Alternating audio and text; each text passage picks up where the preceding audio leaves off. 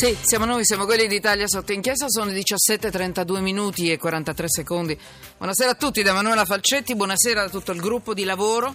Oggi abbiamo la puntata più lunga come tutti i venerdì, quindi iniziamo adesso, facciamo un blocco, poi dalle 6 alle 7 come sempre la nostra puntata, quella, quella di sempre, come sempre, ma mai uguale, mai prevista e mai eccetera eccetera.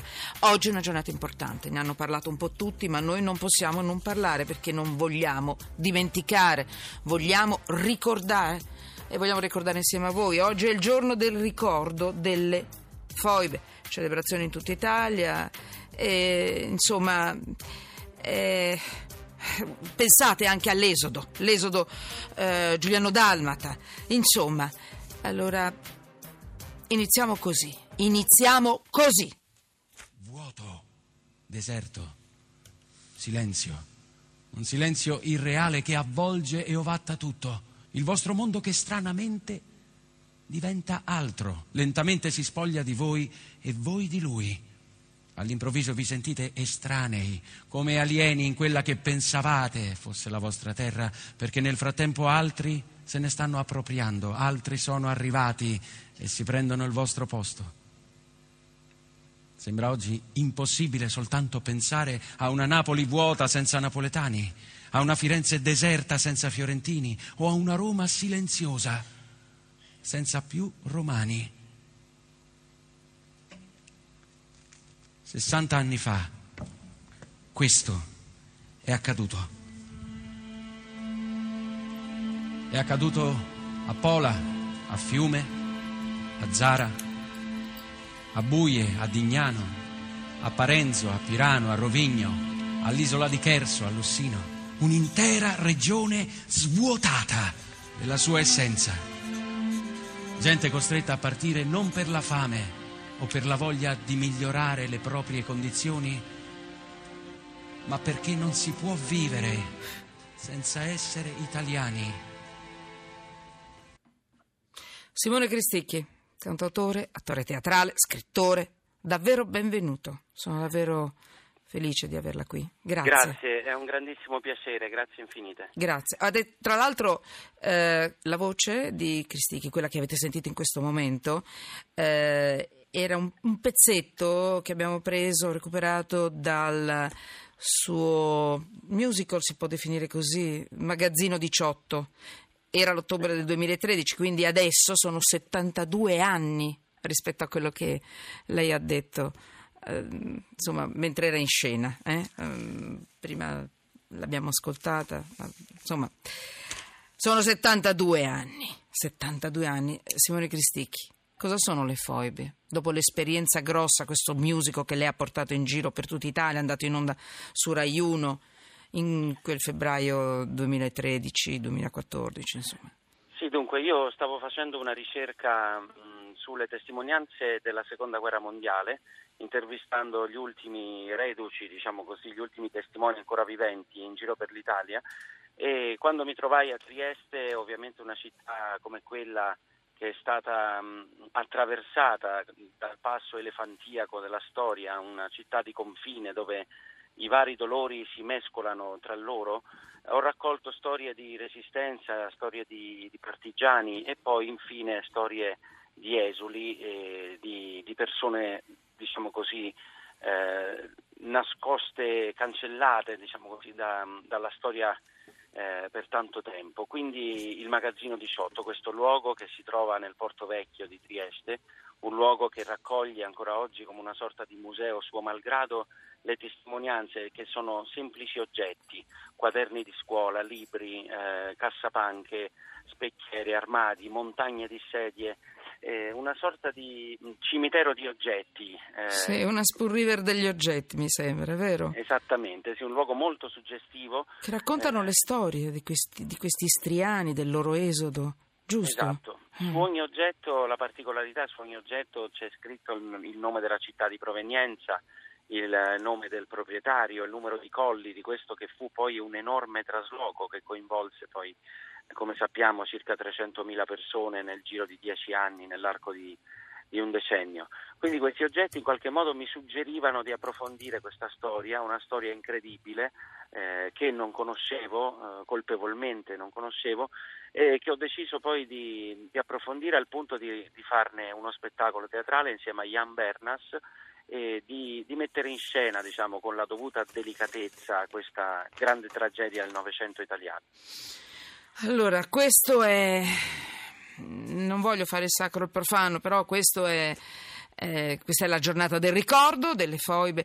C'è un oggetto che ti ricordi per, del quale vuoi parlare, farmi un esempio di questo magazzino 18, un esempio di oggetto e della persona che lo possedeva e che racconta una storia? C'è una battuta veloce che vuoi, hai, hai voglia, puoi raccontare? Ma la cosa che più intenerisce e spezza il cuore sono i diari di scuola dei bambini, eh, perché eh, sì aprendo, sfogliando queste pagine si trova ecco, sì, un'infanzia comunque rubata, delle radici strappate, eh, senza dimenticare mai quelli che chiamiamo i rimasti, cioè le persone che fecero la scelta opposta, ovvero quella di rimanere dopo il trattato del 47 nella terra sì. indiana. E una popolazione che oggi dovrebbe essere intorno a 30.000-40.000 italiani che vivono ancora lì e di cui noi non sappiamo praticamente nulla. Eh sì. Allora, Simone Cristicchi, eh, Sacro Profano, tu oggi sei al forum di Bressanone dove questa sera alle 20.30, se non sbaglio, porti in scena lo spettacolo Il secondo figlio di Dio. Chi è il secondo esatto. figlio di Dio? Beh, qui passiamo al sacro, ovvero alla... Qui siamo proprio al sacro, no? Il profano sta per arrivare, ti faccio la battuta dopo. Ti...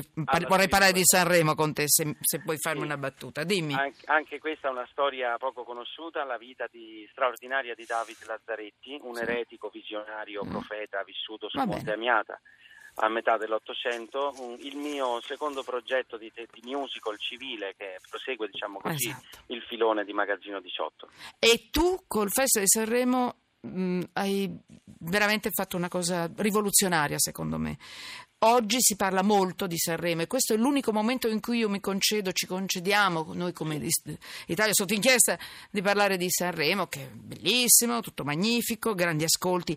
Tu per me sei stato magnifico al Festival di Sanremo perché sei riuscito a vincere con una canzone che ha parlato degli abbandonati, dei, dei, dimenticati, di quelli che nessuno vorrebbe avere vicino, cioè le persone che hanno problemi, eh, si può dire, di mente, eh, mh, mm, storia di alcuni pazienti di istituti psichiatrici che avevi incontrato personalmente.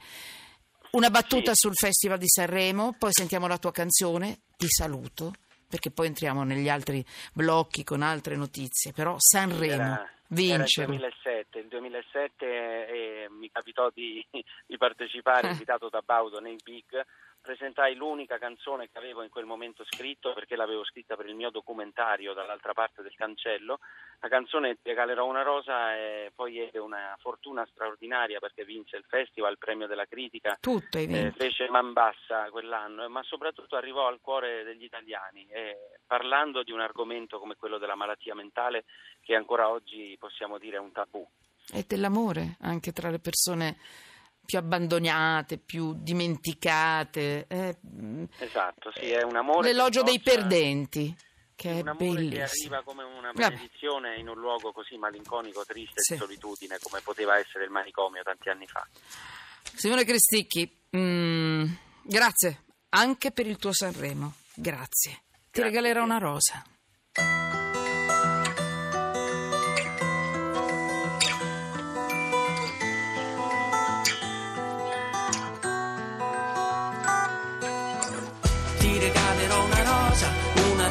Rossa per dipingere ogni cosa, una rosa per ogni tua lacrima da consolare e una rosa per poterti amare. Ti regalerò una rosa, una rosa bianca come fossi la mia sposa, una rosa bianca che ti serva per dimenticare chiamo Antonio, sono matto, sono nato nel 54 e vivo qui da quando ero bambino. Credevo di parlare col demonio, così mi hanno chiuso 40 anni dentro un manicomio. Ti scrivo questa lettera perché non so parlare. Perdona la calligrafia da prima elementare e mi stupisco se provo ancora un'emozione, ma la colpa è della mano che non smette di tremare. Io sono come un pianoforte con un tasto rotto, l'accordo dissonante di un'orchestra di ubriachi e giorno e notte si assomigliano nella poca luce che trafigge vetri opachi. Me la faccio ancora sotto perché ho paura. Per la società dei sani siamo sempre stati spazzatura. Puzza di piscio e segatura, questa è malattia mentale e non esiste cura. Ti regalerò una rosa, una rosa rossa per dipingere ogni cosa, una rosa per ogni tua lacrima da consolare e una rosa per poterti amare. Ti regalerò una rosa, rosa bianca come fossi la mia sposa, una rosa bianca che ti serva per dimenticare ogni piccolo dolore. Allora, sì, non ho detto l'ora, non ho detto niente, mi sono persa con Simone Cristicchi, con... niente diventa banale con lui. Sono le 17.43. Noi tra poco vi lasciamo, vi lasciamo, eh, vi lasciamo al GR1 Economia, poi alle 6, subito dopo il giornale radio, torniamo insieme. Abbiamo parlato di FOIB, due messaggi, due tra i tanti che sono arrivati. Eh, lo sapevo che non mi avreste deluso, poco fa ho pensato che magari avreste parlato dell'esolo dall'Istria. Mia mamma è una profuga di Valle d'Istria. Grazie, Davide, Torino. E ancora. E se l'Italia si riprendesse quanto gli spetta, cioè tutta l'Istria? Ma chi ha firmato i trattati di Parigi? Sicuramente complici i filosovietici traditori dell'Italia. 445, ognuno la pensa come vuole, signore. Eh, è una ferita che non si è ancora rimarginata. Noi tra poco alle 6.05 entreremo di nuovo con sotto inchiesta e metteremo sotto inchiesta Feltri, si può dire così?